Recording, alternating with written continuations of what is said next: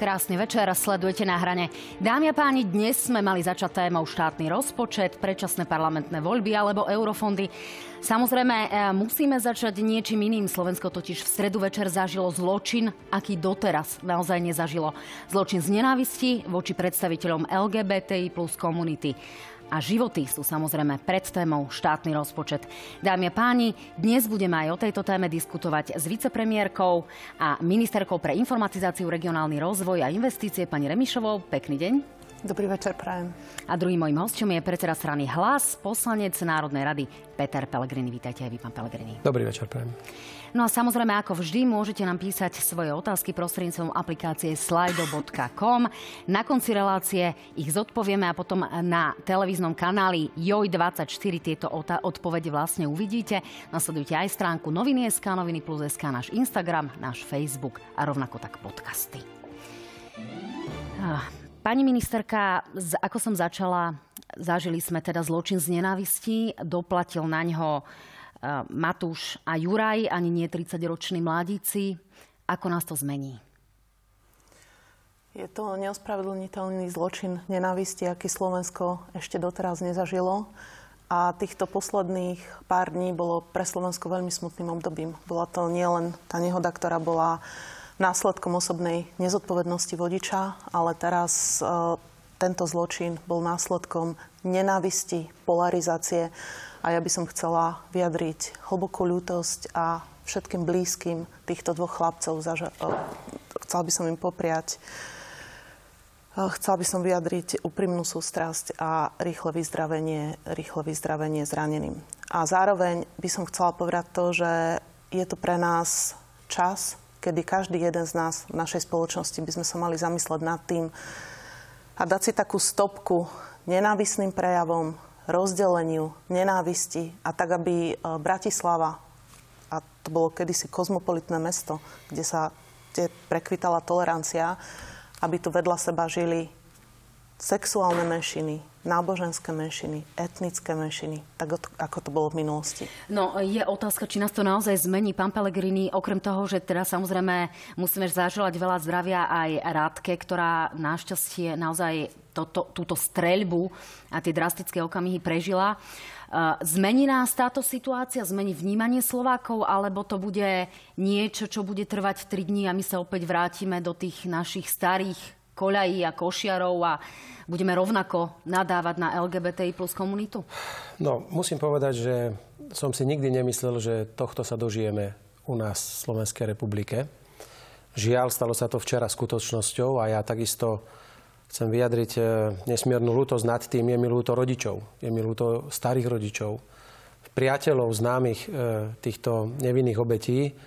A máte pravdu, buď to s nami konečne zatrasie ako spoločnosťou, a začneme konečne naozaj rozmýšľať o podstatných veciach a o tom, ako máme žiť, aký máme byť tolerantní, že máme rešpektovať jeden druhého, ak to s nami nezatrasie a bude to trvať len 3 dní, ako ste povedali, možno, tak sa potom rútime do záhuby a naša spoločnosť už nebude schopná naozaj nejakého uvedomenia si hodnôt a, a, a v čom má spočívať naozaj jeden slušný život v demokratickej krajine. A preto ja verím, že a veľmi ma mrzí, že sme možno takejto debaty neboli schopní za normálnych podmienok a že nás k tomu možno e, príjmu až e, tieto dve nevinné obete. Čo je strašné, že sa vôbec Slovensko o tolerancii o, o nejakej, ako zvykneme veľmi veľkohubo mnohí hovoriť, láske k blížnemu svojmu a tak ďalej, pomoci jeden druhému,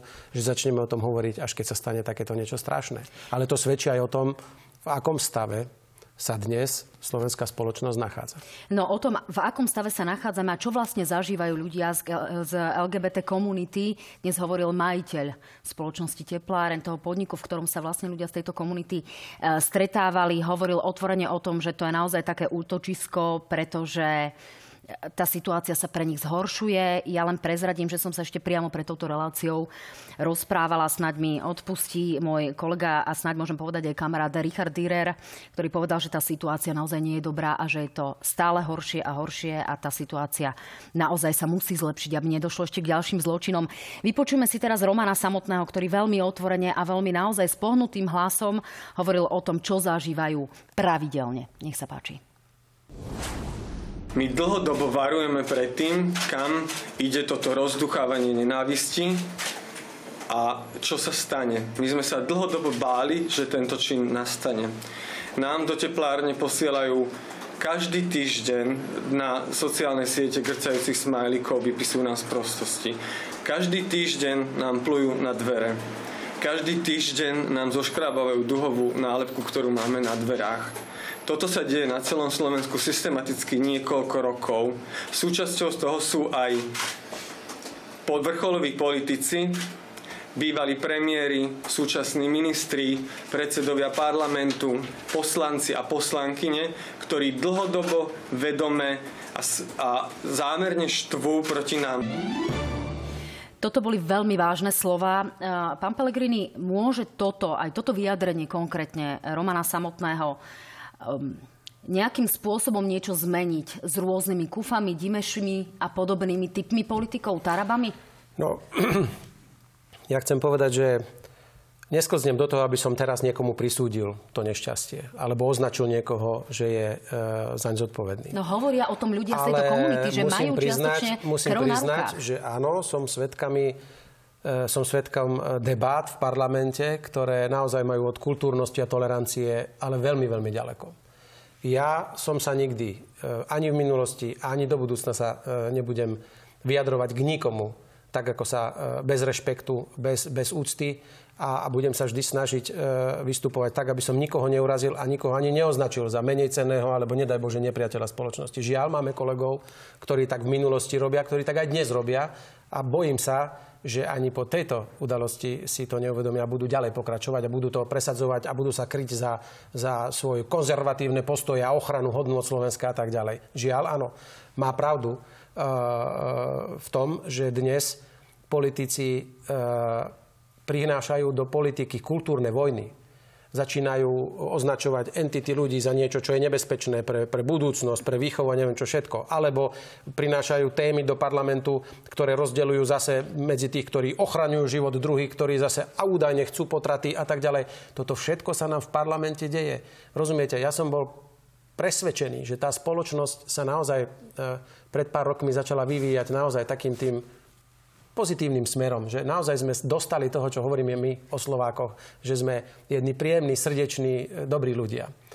Ale vidím, že v poslednom období, ako keby sme zasa sa začali kotúľať do zlej strany dole kopcom a ak to naozaj nebudú e, nejakým spôsobom sa snažiť zmeniť aj vrcholoví predstavitelia štátu a neprestanú, a, a neprestanú s týmito atakmi na konkrétne skupiny ľudí. A teraz nejde len o, LGDP, o LGBTI, ale idú aj o iné skupiny ľudí, No tak žiaľ, môžeme čakať, že nedaj Bože sa na budúce staneme e, svetkami nešťastia, že niekto uh, zbije dieťatko s Downovým syndromom, lebo ho niekto označí, že je niekde úplne iné, alebo možno sestričku, ktorá sa poctivo stará o pacientov, niekto zbije len kvôli tomu, že je aziatka a označí ju za žltú. No, pani Remišová, čo sa s týmto dá robiť? Lebo aj vy máte naozaj kolegov vo vláde, ktorí sa nevedia ovládať svojím spôsobom, ktorí naozaj nepoužívajú adekvátny slovník, ktorý by mali mať politici 21.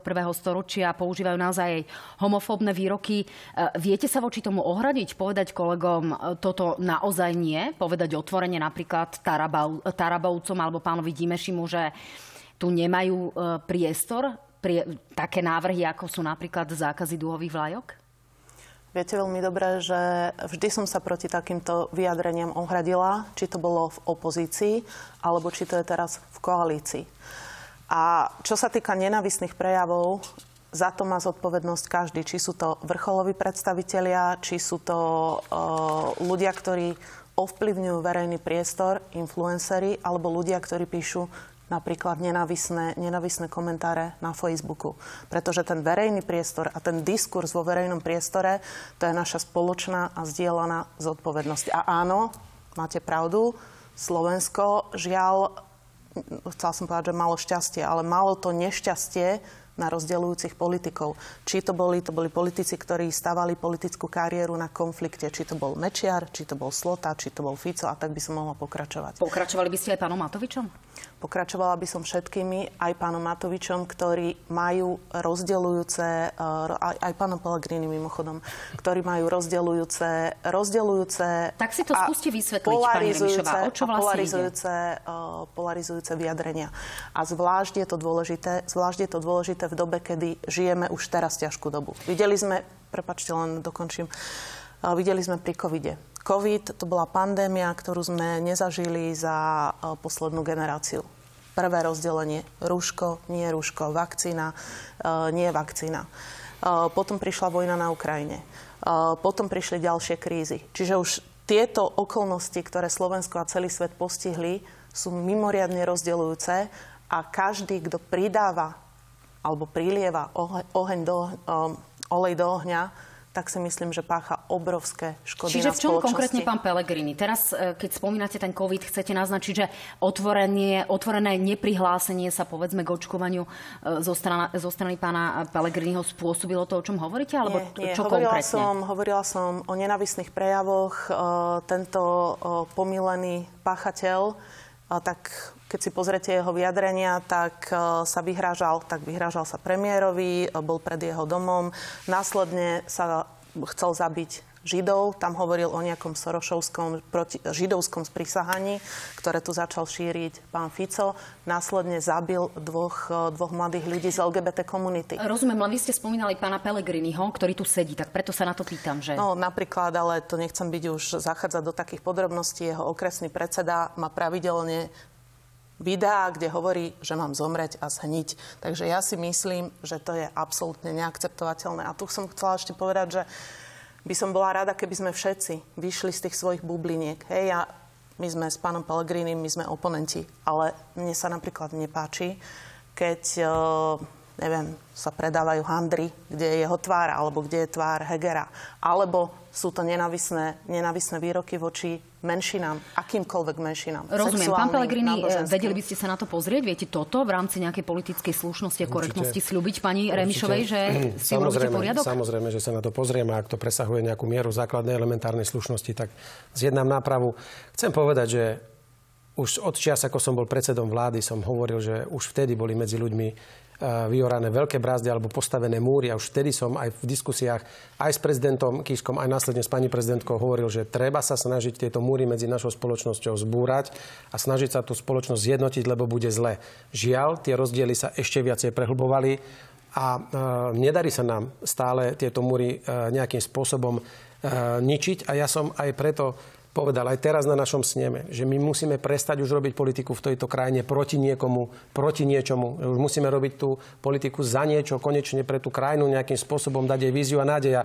Pani Remišová, ja vám pripomeniem, keď sme pri tom, lebo hovoríme o tej tragédii, ktorá sa stala teraz.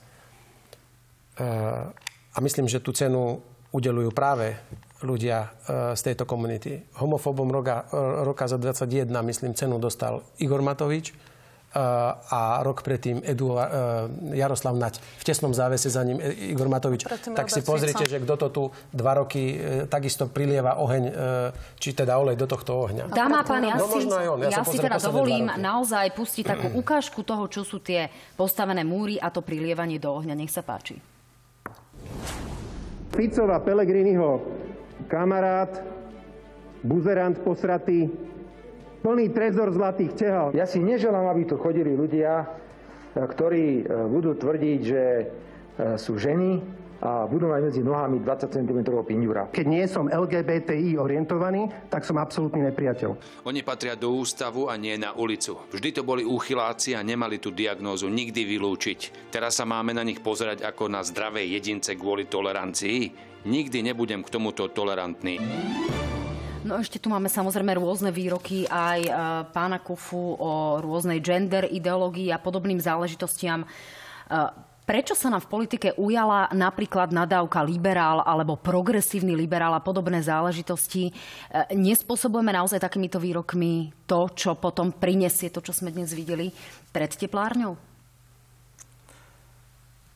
No, ujali sa viaceré nádavky, okrem uh, liberál, uh, progr- slniečkár, ktorý sa tiež myslí ako nadávka, katolibanec, alebo uh, neviem, čo ešte. Čiže tie nádavky, povedzme si to úprimne, sú na obidvoch stranách, na jednej aj na druhej strane. A práve preto si myslím, že teraz je táto udalosť, čo sa stala, toto nešťastie a tragédia, by nás mali prímeť k tomu, že každý jeden na obidvoch stranách by sme si mali dať stopku ako spoločnosť. A povedať si, že to najcenejšie, čo máme na Slovensku, je vzájomná súdržnosť, vzájomná spolupatričnosť, vzájomná pomoc. Sme malý národ a potrebujeme držať spolu. Rozumiem. E, čo ale pre LGBTI plus komunitu môžete teraz aktuálne urobiť? E, roky naozaj volajú potom, aby mali základné práva. To znamená, aby napríklad partner partnera mohol e, navštevovať v nemocnici a získavať naozaj informácie o zdravotnom stave, aby mohli po sebe dediť. Jednoducho také tie bežné úkony, ktoré človek potrebuje, pretože paradoxne naozaj za tým homosexuálom môže ísť do nemocnice matka, ktorá ho napríklad odsúdila, nevidela 20 rokov, ale nie jeho životný partner. Čo sa dá urobiť, keď e, sme tu mali už návrhy konkrétne pani Žitňanskej, nerokovalo sa o nich v parlamente, to isté návrhy pani Kolikovej.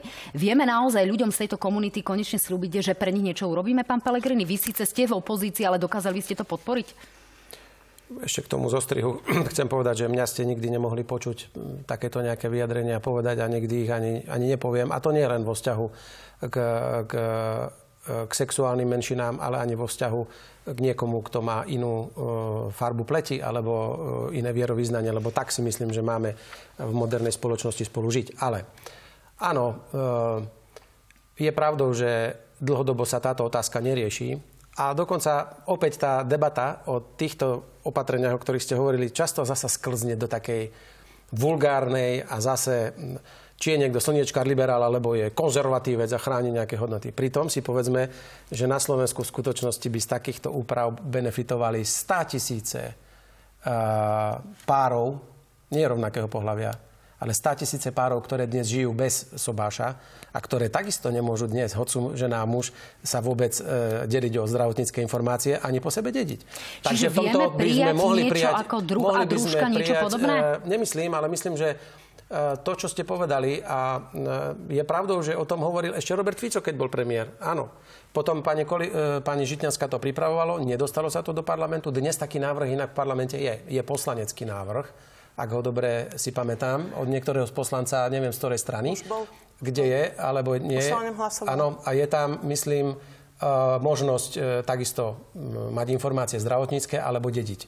A ak to nebolo správne urobené a treba to do, dorobiť, treba. Ja si myslím, že toto nemôže nikoho uraziť. Tam je to tuším v prvom čítaní. Pretože toto nemôže nikoho Nie, urážať. E, asi to ani neprešlo, ale nemôže to nikoho urážať z toho titulu, že sa to nebude týkať len osôb e, rovnakého pohľavia, ale všetkých, ktorí žijú v jednej spoločnej domácnosti bez ohľadu na to, ako, aby toto mohli spraviť. Možno, že to je to Vie minimum, potom to vláda slúbiť naozaj, že pripraví nejaký návrh a urýchlenie ho povedzme dá do parlamentu, aby jednoducho bol tu aspoň nejaký signál tejto časti spoločnosti? No, zase si netreba nahovárať, že týmto sa vyriešia nenavisné prejavy spoločnosti. Eh, ten eh, pachateľ sa inšpiroval práve najliberálnejšími krajinami, či to boli škandinávské krajiny, alebo to boli Spojené štáty americké. Čo sa týka návrhu, návrh v parlamente bol, eh, poslanci za to slobodne hlasovali a myslím si, že my v strane máme zásadu, že tento typ nejakých kultúrne vojny nebudeme e, do parlamentu prinášať. To znamená ani z jednej strany, ani z druhej strany. Čiže my ten návrh do parlamentu e, nebudeme dávať.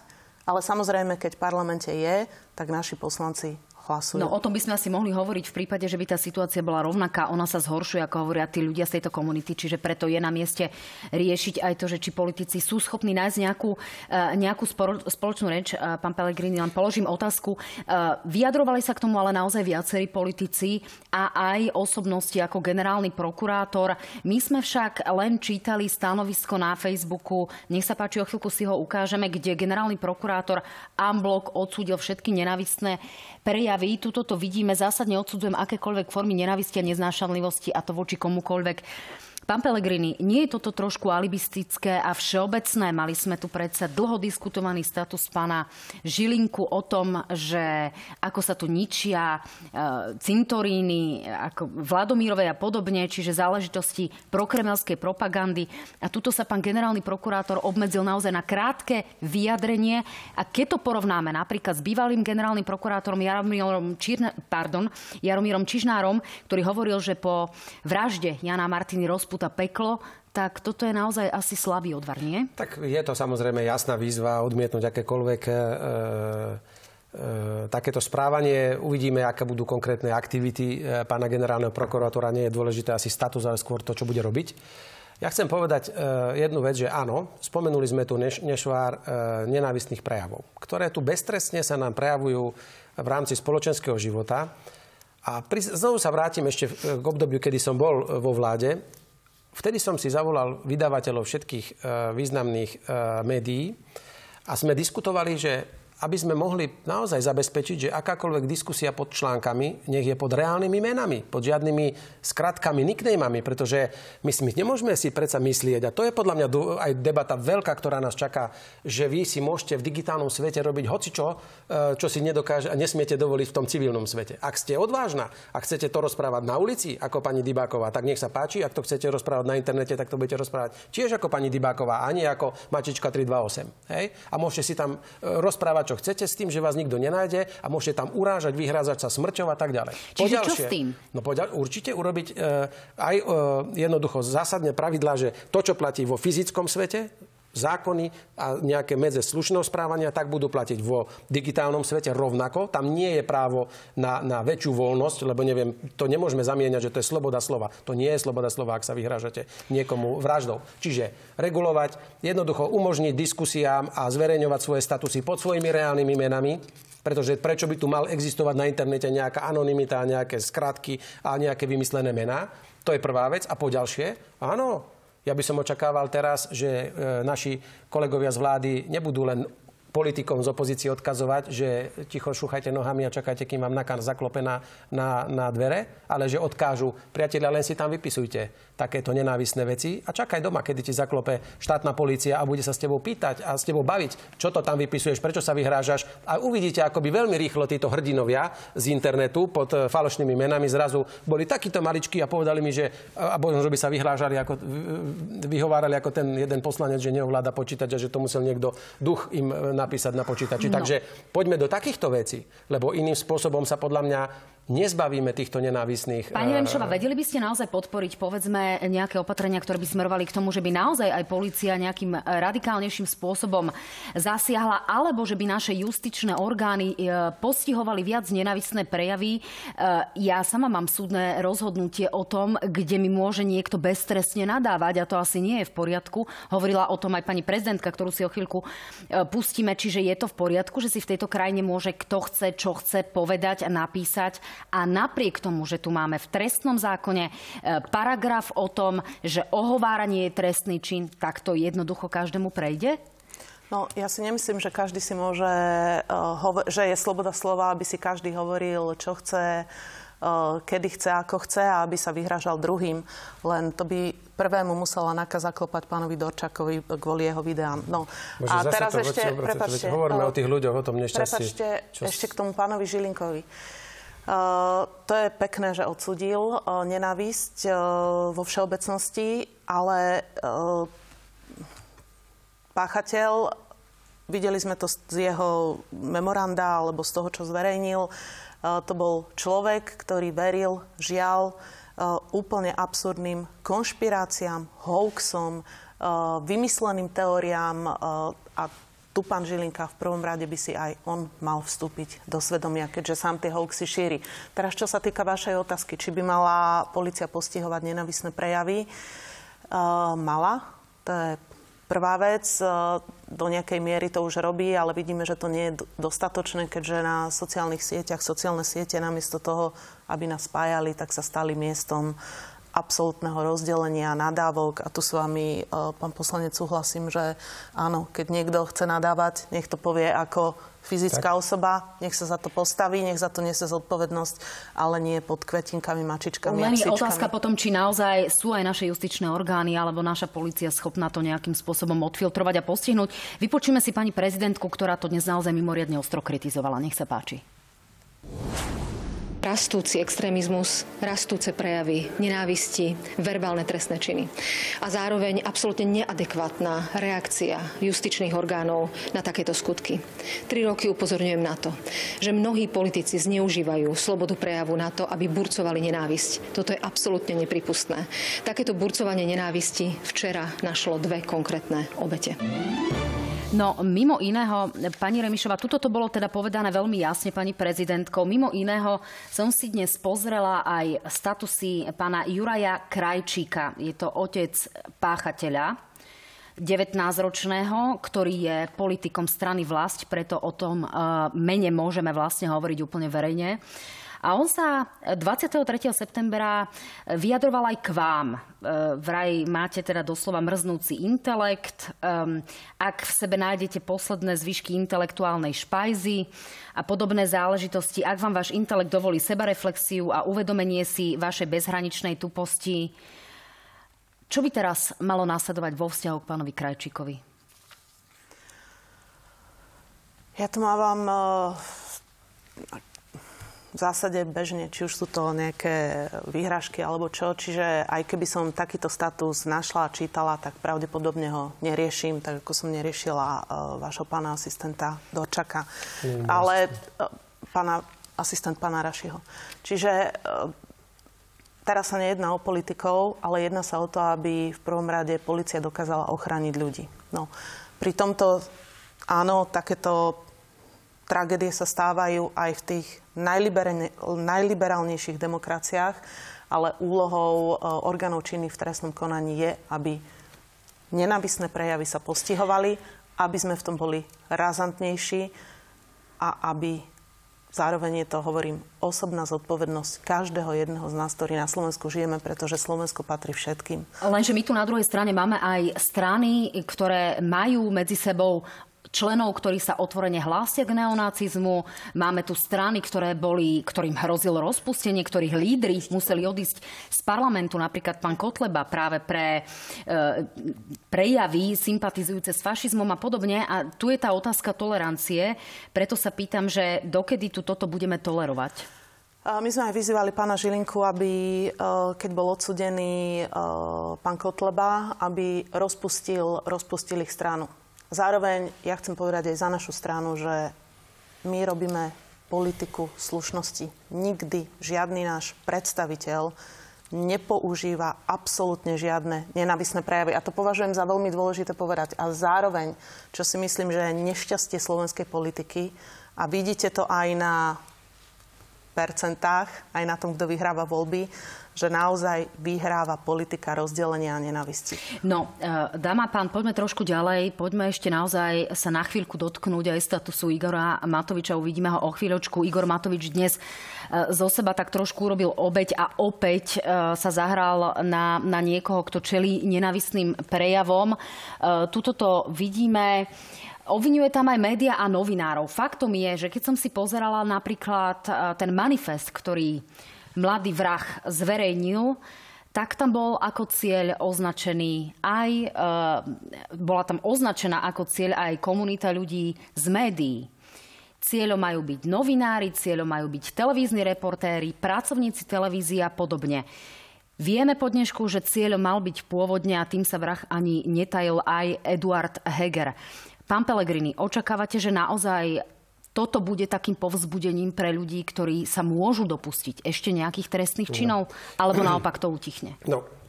Najprv k tomu statusu, viete, to je až fakt, e, neviem ako to ani povedať, že či to je smiešné, alebo až aj odporné, alebo aké, keď človek, ktorý deň predtým vám odkáže naživo vo vysielaní slovenského rozhlasu, či jedného z rozhlasov, teda Radio Express. Radio Express môžeme povedať, povie naživo, že on ide dať novinárov postupne dole potom sa z toho vyvinuje, ktorý je autorom a tvorcom nenávisti a rozdeľovania spoločnosti, sa tu takto dojemne e, akože nejakým spôsobom vyzná a ešte sa tam on označí, že aj on ako pomaly vládnúci politik čeli obrovskej vlne nenávisti, no to je, to je hrozné. To je hrozné. Tento človek je fakt ráno takto a večer takto. Očakávate ďalšie no, útoky? Ja by so, no ja pevne verím, že nie. Viete, niekedy sa stane veľmi nepríjemná vec a ja, ja, si, ja sa modlím, aby sa už takéto niečo nestalo, ale viete, ako to niekedy býva, že jedna prvá udalosť potom spustí sled ďalej. Videli ste, ako sa stalo po Zochovej, po tej ťažkej tragédii, potom ďalšie 3-4 dní sme boli svetkami ďalších nehôd s alkoholom a zrazených ľudí.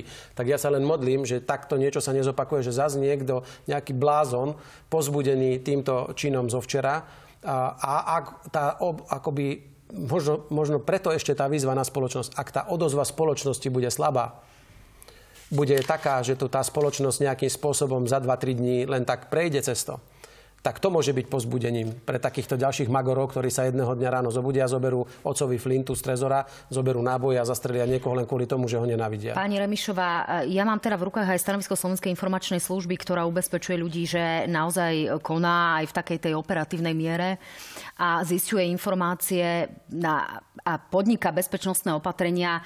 Vy k tomuto budete mať či už nejaké rokovanie Bezpečnostnej rady alebo nejaké politické rokovanie, aby sme tu naozaj vedeli, že policia a orgány činné v trestnom konaní a Slovenská informačná služba robí všetko, čo má? Mali sme, mali sme k tomu stretnutie. Premiér sa stretne aj s, alebo už sa stretol, keď je večer, už sa stretol s aj s policajným prezidentom, s ministrom vnútra, s, so šefom Slovenskej informačnej služby, práve preto, aby, e, aby sa zamedzilo ďalším takýmto tragédiám.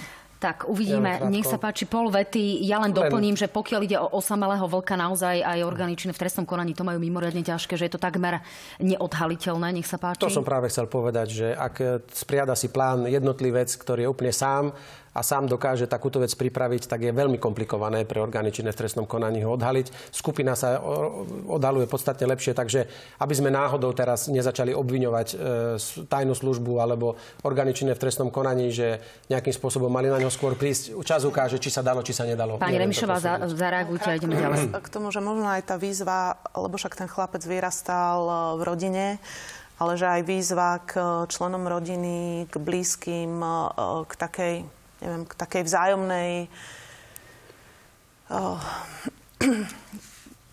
neviem, ostražitosti alebo zodpovednosti jeden za druhého. Pretože zrejme oh, blízki ľudia oh, museli vedieť, on ešte aj prišiel domov, vymenil, vymenil si zbráň a potom odišiel. Tak e, nevieme, či sú tieto informácie úplne presné. Uvidíme. Dáma pán, poďme ešte na záver relácie naozaj k štátnemu rozpočtu. E, predovšetkým, čo sa týka pomoci. Vieme, že štátny rozpočet má vláda prerokovať zajtra na svojom rokovaní, preto tam pravdepodobne sa ešte dajú čakať úpravy práve vo vzťahu k zdravotníctvu, ktoré je mimoriadne nespokojné a zatiaľ neschvaluje ten návrh štátneho rozpočtu. Ale na pomoc občanom v energokríze by malo ísť približne 5 miliard eur eur, hovorí o tom predseda vlády. Z toho 3,5 miliardy by malo byť z budúceho štátneho rozpočtu 1,5 miliardy. Je z tohto ročného štátneho rozpočtu z nadvýberu daní, aby som to veľmi skrátila. Pani Remišová, prejde štátny rozpočet v parlamente alebo nie? Ja pevne verím, že prejde. Samozrejme, bude to závisieť aj od eh, kolegov z opozície tento roz, e, ešte zvýšenie tohto ročného rozpočtu. To znamená, že e, reflektovali sme, rokovali sme aj so stranou SAS, reflektovali sme na ich návrhy. To znamená, že 1,4 miliardy bude rozpísané do opatrení. 207 e, miliónov pôjde na pomoc dôchodcom, to znamená na pomoc povedzme, že 14. dôchodok. Ďalších takmer miliarda pôjde na dofinancovanie energii ešte v tomto roku. 190 miliónov pomoc zraniteľným skupinám a verejný sektor, kde sú školy, vysoké školy, stredné školy. To je tento ročný rozpočet ešte, kde tie daňové nadpríjmy chceme pretaviť v prvom rade do pomoci ľuďom. Zajtra budeme mať na vláde rozpočet, spomínali ste lekárov, prebehlo ešte rokovanie, e, rokovanie s lekármi, vysvetlili si nedorozumenia, ktoré tam boli e, na spoločnom rokovaní s lekármi. To znamená, že mm, tie položky, ktoré hľadali, boli napríklad e, v spoločnej rezerve na dofinancovanie energií. Čiže tá nespokojnosť už nie je zo strany lekárov? To tým chcete povedať? Ja verím, že zajtra aj to vyhlásenie lekárov sa zmení. Hovorili, mali sme hospod, tripartitu, hospodárskú sociálnu radu. Najväčšia odborová organizácia odporúča rozpočet na budúci rok schváliť práve preto, že tá najväčšia položka, ktorá tam je, ktorá 3,5 miliardy je práve na to, aby sme prežili túto ťažkú zimu a pomohli ľuďom, podnikom a domácnostiam. Pán Pelegrini, kým zareagujete, pustíme si pána Krajniaka, pána ministra práce, ktorý hovorí o tom, že z jeho pohľadu takmer 100% prejde tento štátny rozpočet a on vlastne vysvetľuje, prečo si to myslí. Nech sa páči. Keď máme 20-percentné zvýšenie platov e, štátnych zamestnancov od 1. januára, Máme tam e, viac ako 22-percentné zvýšenie platov učiteľov. Máme tam kompenzácie s energiami vo výške 3,5 e, miliardy eur. To chcem vidieť toho poslanca, ktorý v konečnom dôsledku tým ľuďom povie, že nedostanete nič. Ja si myslím, že rozpočet bude schválený. Pán Pellegrini, čo by ste na toto povedali pánovi ministrovi za jeho istote? Poviem vám najprv, e, zareagujem ja by som bol rád, keby okrem týchto súm nám už konečne tá vláda povedala aj občanom vlastne, že ako tá pomoc bude vyzerať a kto koľko ide dostať. Zatiaľ vedia len seniory, že dostanú almužnu od 35 eur do 200 eur, ako tzv. 14. dôchodok, 207 miliónov. Chcem upozorniť vás, pani vicepremiérka, sociálna poisťovňa hospodári tak dobre, že nepotrebuje teraz tento transfer 207 miliónov e, zmenou rozpočtu. Už to môžete, poslan, už to môžete poslať Nie, seniorom, môžete to poslať nie, nie, nie. E, dôchodcom, ale povedať chcem inú vec. Že by ste to nepodporili? No ale, veď, ale ešte Predsa raz. len, pán Pellegrini. No ja sa spýtam. No som sa vás to minule opýtal, môžete odpovedať, ako to dopadlo. 515 eur každému seniorovi sme navrhli vyplatiť ako jeden priemerný dôchodok teraz do konca roka ako pomoc v tejto kríze, ktorú naši seniori majú. No chcel by som vidieť toho poslanca, ktorý za to nezahlasoval. No tak sa pozrite, ako hlasovali poslanci za, za ľudí a ako, aj krajňakovi poslanci, ako hlasovali. Boli proti a nedali to tým seniorom. Takže vy budete proti Ale v tomto prípade? A ja, pani Remšová, vy chcete so mnou vládnuť zrazu? Ja že potrebujete naše hlasy? Teraz. No vidíte. Takže vy, vy, musíte hlas, vy musíte vládnuť tak to sa s vládou a máte pani, väčšinu. Tak ako čo chcete? So mnou vládnuť? Alebo čo? Lebo ja s vami nechcem, ale asi, sa, asi ma pozývate, ale ja nemienim byť súčasťou vašej vládnej koalície a vy, ak máte väčšinu, vládnite. A keď ju nemáte, tak láskavo odíte a my už to vyriešime za vás. No, pani sa. Remišová, kým teda odpoviete rovnako čo otázka... máte za grad, Uh-huh. 750 miliónov. Čítajte si ich vyjadrenia. No, v prípade, že by naozaj štátny rozpočet neprešiel, uh, už otvorene aj Boris Kolár hovorí o tom, že je čas zamýšľať sa nad predčasnými parlamentnými voľbami. Nech sa páči, vypočujme si to. A podľa neho to bude veľký medzník. Nech sa páči prípade, že nebudeme vedieť túto pomoc doručiť a e, nebudeme ju vedieť, keď neschválime rozpočet, tak potom si naozaj musíme sadnúť a povedať, poďme rýchlo urobiť predčasné voľby. A maj, keby sme sa dnes dohodli. Keby ste sa dnes dohodli a vy ste tomu naklonení? Budem s nimi počítať okamžite, keď táto vláda nebude schopná doručiť pomoc ľuďom. No, uh, pán Kolár dokonca hovorí o nejakom apríli a máji. Je to pravdepodobné?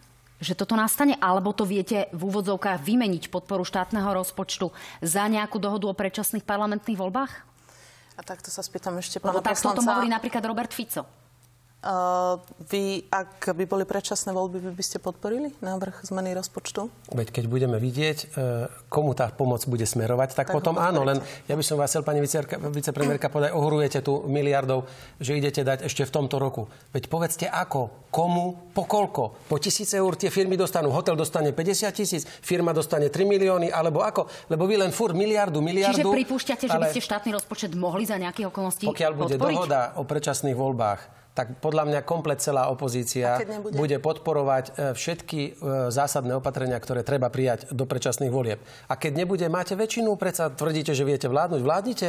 Na čo? My sme opozícia, vy nás nevydierajte. Hlavne Toto povedzte, nie je dobrá hlavne povedzte, čo chcete. Vy povedzte teraz tým ľuďom, čo vy, akú miliardu im idete do konca roka dať. Ako? No, máme my len pýtate, ale nevieme stále ako. Komu? Máme čo? minútku, Aká výzva? pani Remišova, tak povedzte Viete. a doplňte to prosím o informáciu, či naozaj vieme využiť na túto pomoc aj euro eurofondy, ktoré chýbajú a napríklad, ktoré chýbajú aktuálne na takých aj e, rómskych aktivistov a ľudí, ktorí naozaj e, pracujú v rómskych hliadkách a, a musia sa dožadovať, aby vedeli zabezpečiť bezpečnosť naozaj týchto peniazí z eurofondov. Vieme teda pomôcť ľuďom? Ak dovolíte, tak ešte odpoviem na toto. Čiže Pokladáte to za dobrý návrh, podmienujete to, to predčasnými voľbami, dobre, ale v každom prípade si myslím, že táto súčasná kríza vôbec nie je obdobie na to, aby teraz, e, či už sú to poslanci, opozícia alebo koalícia, aby sa politikárčilo.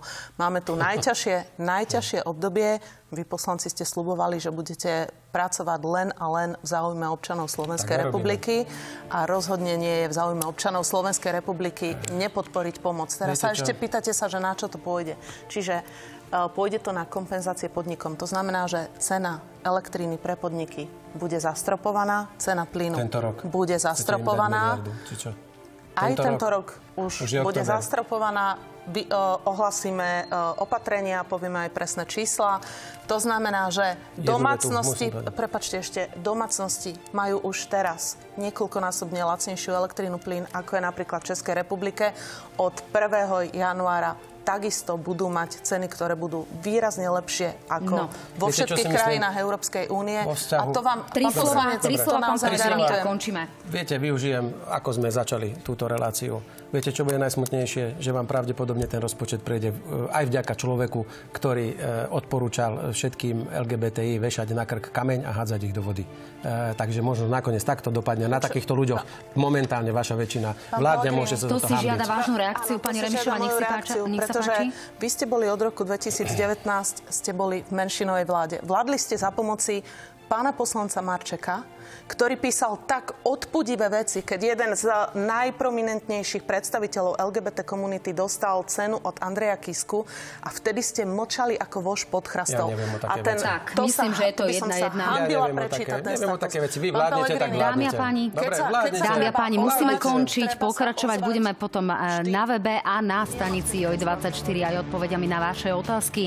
Dovolím sa si ale rozlúčiť sa naozaj vetou, prosím, buďme tolerantní ku všetkým, ktorí chcú len žiť a nikomu nechcú ubližovať. Nech sa páči, teraz je priestor pre vaše otázky a pre odpovede na ne. Ríšek sa pýta, pán Pelegrini, nie je od vás pokrytecké tvrdiť, ako chcete pomôcť ľuďom a na konci tohto všetkého neschválite hlavný zákon o štátnom rozpočte a robíte obštrukcie 326 lajkov. My sme zatiaľ schválili všetko.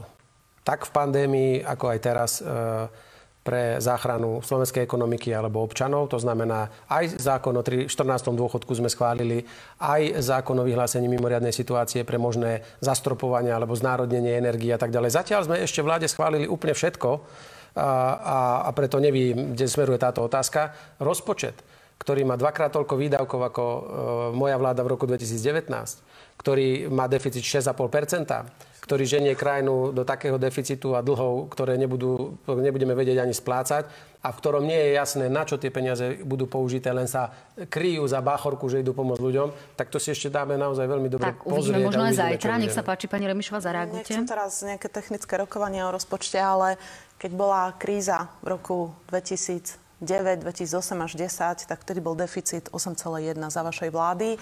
Teraz napriek tomu, že máme tri krízy, nie jednu krízu, tak je deficit 6,5. A štruktúrálny deficit, to znamená, že deficit výdavkov, ktoré sa opakujú, tak ten po očistení pomoci by bol 3,5% 3,5 miliardy v rozpočte je vyslovene rezerva na pomoc. Ak náhodou ceny energie klesnú, a nebudeme musieť kompenzovať z 500 eur, ale z 300 eur, tak uh, vám garantujem, že ten deficit bude, bude menší. Ale všetko, čo tam je navyše, je to len a len na pomoc ľuďom. Ja pretože len... ľudí nenecháme v štychu. Keďže bola otázka na mňa, ja by som odkázal aj tomu kolegovi, čo sa pýta, že čo, či nepovažuje za politikárčenie a uh, zvláštny postoj, keď ani jeden návrh z dielne hlasu, ktorý smeroval vyslovene na pomoc ľudí, buď e, jednorazový 200 eurový príspevok pre každé jedno dieťa do konca roka, alebo 515 eur pre každého seniora do konca roka. Všetko zmietli zo stola. To je čo? To je čo? My im musíme podporovať, lebo to je pomoc ľuďom. Oni nám nemusia nič, lebo to nie je pomoc ľuďom. Tak zareagujte, pani tak Remišová, ideme ďalej, toto, takto nemôže fungovať, že oni nám všetko zo stola a potom nás citovo vydierajú, že im musíme my podporovať. Vládnite, vládnite. My sme opozícia. Keď my budeme vládnuť, tak ja sa vás neprídem prosiť, aby, sme, aby ste nám za niečo zahlasovali, lebo ak nebudem mať väčšinu, tak odídem z takej vlády. Ste nemali väčšinu a neodišli ste. 70 Ale prosím vás pekne, kedy nám zablokoval parlament kto? Však to je Kedy práve, neprechádzali veci? Vás, to je práve o Áno. tej zodpovednosti, nezodpovednosti, že byť v robote, tváriť sa, že nie som v robote a brať za to plat a robiť to v čase najväčšej Prosím krízy, to teda vôbec nie je v záujme občanov. Vy keď ste blokovali Dobre. parlament dve noci a dva dni a nemohli No, sme rokovať vás. o 13. dôchodku a de- detských prídavkoch, to bola aká hamba. To Keď tam spal to v, pa- Ideme ďalej, lebo papučiach tu a v bude- ponožkách tam spal beblavý, to bola hamba. Tu bude odpoveď na otázku, že... boli ste tam vtedy v opozícii tiež. Že kde boli tie peniaze na tie dôchodky? Poďme ďalej. Ivan sa pýta, pán Pelegrini, neprekáža vám, že vaši kandidáti porušujú zákon, keď na letákoch neuvádzajú objednávateľov a dodávateľov? No dúfam, že tak nerobia, pretože ja na rozdiel e, práve od iných som dnes išiel cez Bratislavu a na každom jednom billboarde kandidáta nahlas je napísaný aj objednávateľ, aj, aj kto to dodáva. Videl som obrovské množstvo billboardov dnes iných vládnych e, kandidátov a tam nie je ani len zmienka kto to objednáva, alebo nie. Takže neverím, že keď to dávajú na každý jeden billboard, že by to nedali aj na leták, ale pozriem sa na to. Čiže ale... môžeme sa dohodnúť asi na tom, že divák vám môže poslať podnet. Určite môže, ja to určite dáme nápravu a zverejníme, lebo na, na každom jednom billboarde v Bratislave nech si to všimnú a nech si pozrú konkurenciu, ktorá nedáva vôbec nič. Vôbec nič. Neviem, či to je zákon alebo čo to je. Otázka je opäť pre vás. E, Pán Pellegrini, tvrdíte, že ste si na byt zobrali hypotéku, ale tá bola vo výške 160 tisíc a byt stál s parkovaním spolu 450 tisíc. 180. Odkiaľ 180. ste mali 180 tisíc. Prosím vás pekne, toto som už vysvetloval a nebudem to do nekonečna opakovať. Zaplatil som ho normálne z účtu, peniaze, ktoré som mal našporené a pod, zaplatil som ho z hypotéky, ktorú mám. A toto som všetko vysvetlil dokonca ako jediný premiér v histórii celej krajiny pred výborom Národnej rady, ktorý skonštatoval, že teda nebude pokračovať v lebo som doložil všetky svoje príjmy od začiatku svojho podnikania až do doby, kedy som byt kupoval. Takže ja v tomto nevidím žiadnu pochybnosť. A táto báchorka, ktorá vznikla z titulu toho, že jedny noviny to takto napísali, sa teraz so mnou bude ťahnuť 35 rokov a neviete, neviete jednoducho nevinu dokázať, lebo nevina sa dokazuje veľmi ťažko. Tak, ešte tu je jedna otázka, teda dve, ja to takto spojím, že e, či by ste sa nemali viac zastávať LGBTI komunity a že či ste vy etalónom morálky? Ja sa zač- snažím správať slušne. Ja som nikde nepovedal, že ja som etalón morálky. Ani neviem, prečo táto otázka smeruje ku mne, či som etalónom morálky. Ja sa snažím správať slušne. Môžu každý vidí, ako sa správam, ako som sa správal vo všetkých verejných funkciách. Môžu to porovnať aj s Igorom Matovičom, aj s Robertom Ficom, aj s, s ďalšími predchodcami a nech si na to spravia svoj názor. A ja si myslím, že svojim prejavom som naozaj sa snažil k tomu, aby sme sa ako spoločnosť správali slušne, tolerantne a nikoho zo spoločnosti nevylúčovali. Zuzana sa pýta vás, pani Remišova, nie je skutočným dôvodom, prečo strana za ľudí odmieta predčasné voľby, nie mafia, ale to, že strana za ľudí má dlžoby a potrebuje ešte peniaze? Nemáme dlžoby, my máme, uh, my pôžičky riadne splácame a ja si myslím, mo- v momentálnej situácii predčasné voľby by znamenali, že volebná kampaň bude v čase najhoršej energetickej krízy. To znamená, že inými slovami to bude hitparada populizmu. A však vieme, vidíme Roberta Fica, ako sa snaží o predčasné voľby. V skutočnosti jemu ide o jediné, aby uh, ho spravodlivosť nedobehla, aby svojich kumpanov dostal z väzenia. A to hovorím aj keď hovorím o schvalovaní rozpočtu.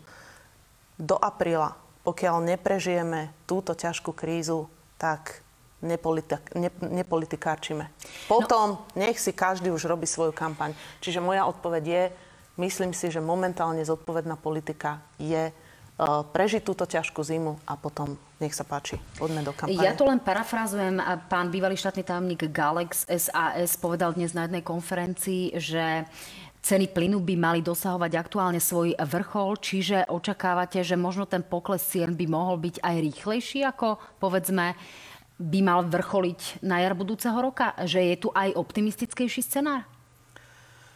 Prvom rade, či, v zásade, či budú, či budú ceny kulminovať alebo nie, my tie ceny budeme dofinancovávať. To znamená, že ich budeme kompenzovať, či už to budú podniky alebo domácnosti pre plyn aj elektrínu. Samozrejme, by sme boli veľmi radi, predpoklad je, že tie ceny pôjdu mierne, mierne dole, ale by bolo šťastie, keby sme nemuseli kompenzovať ceny elektriny zo 600-700 eur, ale mohli by sme ich kompenzovať e, z nižších súm.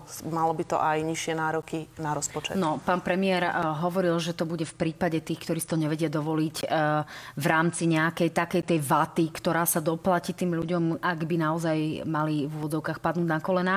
Poďme ďalej. Štefan sa pýta vás, pán Pellegrini, či je ešte súčasťou hlasu práve Peter Žiga? Samozrejme, že je a je členom predsedníctva a neviem, prečo by nemal byť, eh, pretože ak naráža na to, že je stále obvinený, tak bolo by fajn možno, keby už orgány činné v trestnom konaní už aj začali nejakým spôsobom konať, lebo ani určite nie ani jemu príjemné byť niekoľko už pomaly rokov alebo mesiacov a rok bez nejakých úkonov, nič sa nedeje, len má status obvineného a nejde to ani tam, ani tam. No tak nech už padne nejaký rozsudok a potom budeme riešiť, že či by mal naďalej zostať alebo nezostať v strane. Dovtedy platí prezumcia neviny, akorát, že v jeho prípade naozaj sa mesačne nekoná nič, len je to status quo, je obvinený a v takejto situácii žije a preto aj chápem, že obmedzil aj svoju nejakú politickú externú aktivitu na minimum a zúčastňuje sa len ako poslanec rokovaní parlamentu. Otázka pre oboch. E, od Tomáša. Súhlasíte s tvrdením českého premiéra Petra Fialu, že v Prahe protestovalo 70 tisíc priaznivcov komunizmu a proruských podporovateľov? Nemám k tomu také informácie, aby som teraz mohla paušalizovať, e, kto bol na proteste v Českej republike. Takže naozaj neviem sa k tomu vyjadriť. Pán Pellegrini, ja len hovorím, že áno, tie ťažké časy sú nielen na Slovensku, ale v celej, v celej Európskej únii aj u našich susedov. V rôznych krajinách demonstrujú 100 tisíce ľudí. Takže si nemyslím, že v Českej republike tých 70 tisíc ľudí a, boli nejakí iní, ako boli vo Španiel, v Španielsku, v Nemecku alebo v Rakúsku. Preto by som si nikdy nedovolil takúto veľkú demonstráciu takto nejakým spôsobom zdehonestovať a znehodnotiť. Bolo tam 70 tisíc občanov Českej republiky, ktorí prišli vyjadriť nespokojnosť so svojou vládou a to treba rešpektovať. Posledná otázka od Romana. Dobrý deň. Čo mám v tejto krajine ako mladý gej robiť, aby som s partnerom nedopadol ako Matúš s Jurajom? Treba sa na slušný život odsťahovať?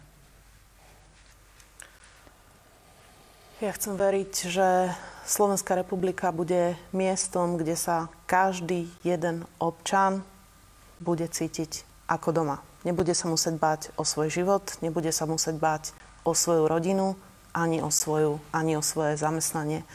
A ešte raz by som zopakovala... A čo má robiť? Má čakať, kým teda niečo politici urobia? Čo povieme týmto ľuďom? Atmosféra spoločnosti sa neodvíja len od politikov atmosféra v spoločnosti, spoločenská nálada je záležitosťou nás všetkých. Je to záležitosťou, ako pristupujeme k verejnému priestoru, ako sa vyjadrujeme, ako sa správame k druhým ľuďom, uh, aké, aké hodnoty vyznávame. Čiže to nie je záležitosť len politikov, len novinárov, len nejakých influencerov. Je to záležitosť každého jedného občana v našej republike. A ešte raz, uh, Slovenská republika chcem, aby bola miesto tolerancie, kde sa každý bude cítiť bezpečne. Tam a ja zo svojej pozície nemôžem hovoriť za všetkých, ale za seba chcem urobiť všetko preto, opakujem všetko preto, aby to tak bolo. Súhlasím s tým, že tá nálada spoločnosti alebo rozpoloženie spoločnosti sa nedá zmeniť šmahom čarovného prútika ani zo dňa na deň, takže tá situácia bude zložitá podľa mňa ešte dlhšie, ale môžeme len dúfať, že tak ako sa chceme ako Slovensko podobať e, civilizovaným krajinám vo výške ich platov, vo výške ich životnej úrovne, vo výške kvality života, že sa konečne ako spoločnosť budeme chcieť e, takýmto civilizovaným krajinám podobať aj v tom, aký tolerantní sme k ľuďom nie len inej sexuálnej orientácie, ale aj inej rasy alebo iného vierovýznania. No, na záver mi nedá neopýtať sa ešte raz tú otázku, ktorú som položila na záver e, televíznej časti diskusie a to je naozaj moja obľúbená otázka na tému rómske hliadky, ktoré výrazným spôsobom v regiónoch naozaj pomáhajú. Starostovia sa dnes boja, že tie peniaze na rómske hliadky, ale mnohí riaditeľia sa obávajú toho, že nedostanú ani peniaze napríklad na asistentov učiteľov. Čo im odpoviete? Dostanú tieto peniaze? Dá sa s nimi počítať? V novom programovom období, ktoré začne, eh, budeme mať eh, čakáme na pripomienky Európskej komisie a následne odštartujeme nový program, tak e, pokiaľ ide o rómskú problematiku, vrátane teda rómskych hliadok, asistentov, naučiteľov, komunitných pracovníkov, tak je historicky najväčšia suma, ktorú tam teraz máme. To znamená, že chceme zmeniť takú filozofiu prístupu k romskej problematike. Doteraz však tú problematiku asi poznáte, keď bola osada a majoritná časť, tak sa postavil z romského projektu len ten kúsok cesty, ktorý smeroval z osady do napríklad do školy. No, teraz chceme robiť integrované projekty, to znamená, že vyriešiť celú, celú obec, kanál, voda, cesty, škola, škôlka, komunitní pracovníci, zručnosti, hliadky, jeden integrovaný veľký projekt pre každú, pre každú osadu. Bude to zastrešovať, e, chceli sme tomu dať aj e, dôraz v tom, aby to bola premiérska priorita, to znamená, že to bude priamo pod úradom vlády. E, pán splnomocnenec vlády, pán Hero, bude aj manažovať túto, hovorím, historicky najväčšiu alokáciu. A rómska problematika nie je problém, ktorý zmeníte no, šmahom ja ruky. len dúfam naozaj, že tie ja peniaze verím... dostanú, hoci už o dva mesiace by ich mať nemali podľa toho, čo majú na rozpočtované. Čiže preto sa na to pýtam. Nech sa páči, zareagujte, pán Pelegrini, a končím. No, ja si myslím, že takou rýchlosťou, ako to teraz ide, keďže ešte nie je schválený ani len operačný program, tak možno už dotyčný pán ani nebude splnomocnencom vlády, lebo dúfam, že nová vláda vymenuje už nového a už potom tento bude riadiť. Dovtedy žiaľ treba pripraviť starostov a primátorov. Ak sú peniaze alokované len do konca decembra, tak v januári ešte žiadna výzva od pani Remišovej nebude a v januári, ak nemajú ešte z týchto programovacích období nejaké peniaze, tak z nového v januári ešte nič neuvidia, lebo prvé peniaze prídu možno až niekedy koncom tohto roka, aj to v najlepšom, budúceho roka. Je to také zlé, pani Remišova? Hovorí majster, hovorí majster Nie, no povedzte, ale odpovedajte na to, čo som ja povedal. Hovorí majster eurofondov, no. pretože toto bolo čerpanie uh, za ich vlády, kde za 6 rokov vyčerpali 4,9 miliardy a my za 2 roky 5,2 miliardy eur zo starých eurofondov. Výzvy sme, ešte sme vám nechali sú... zmluvy, všetko sa vám dobre čerpá. Ste nám nechali také zmluvy, za ktoré vrácame peniaze momentálne Odpovedzte za na tú otázku, či starostové v januári dostanú na tie... Pán Pellegrini... To by ste mohli odpovedať. Na to sa pýtala pani Korogyňa, nie čo vy si o minulosti dnes, rozprávate. Pán Pellegrini... Skúste odpovedať, lebo aj mňa to zaujíma. Moji starostovia sa ma pýtajú, budú v januári na tie hliadky peniaze z eurofondov, či nebudú? Skúste toto odpovedať. Pán Pellegrini, dnes som naozaj... A mňa by to zaujímalo. Mohli by ste mi to tiež povedať? Aj pani Dybákovej. Mohli by ste nám ale na to musíte odpovedať? nechať odpovedať, pani Remišovu, aby sme to zvládli. Viete, tak... Ja si to postrážim, pán Pellegrini. No, tak nech tak sa skúsme. páči. Dobre, ja vydržím. Nech sa Dobre. páči. Dnes som nechcela byť e, konfrontačná ani sa s vami ja. hádať. Keby ste trošku vedeli niečo o eurofondoch, tak viete, že výzvy vypísané sú sprostredkovateľský orgán je na ministerstve vnútra.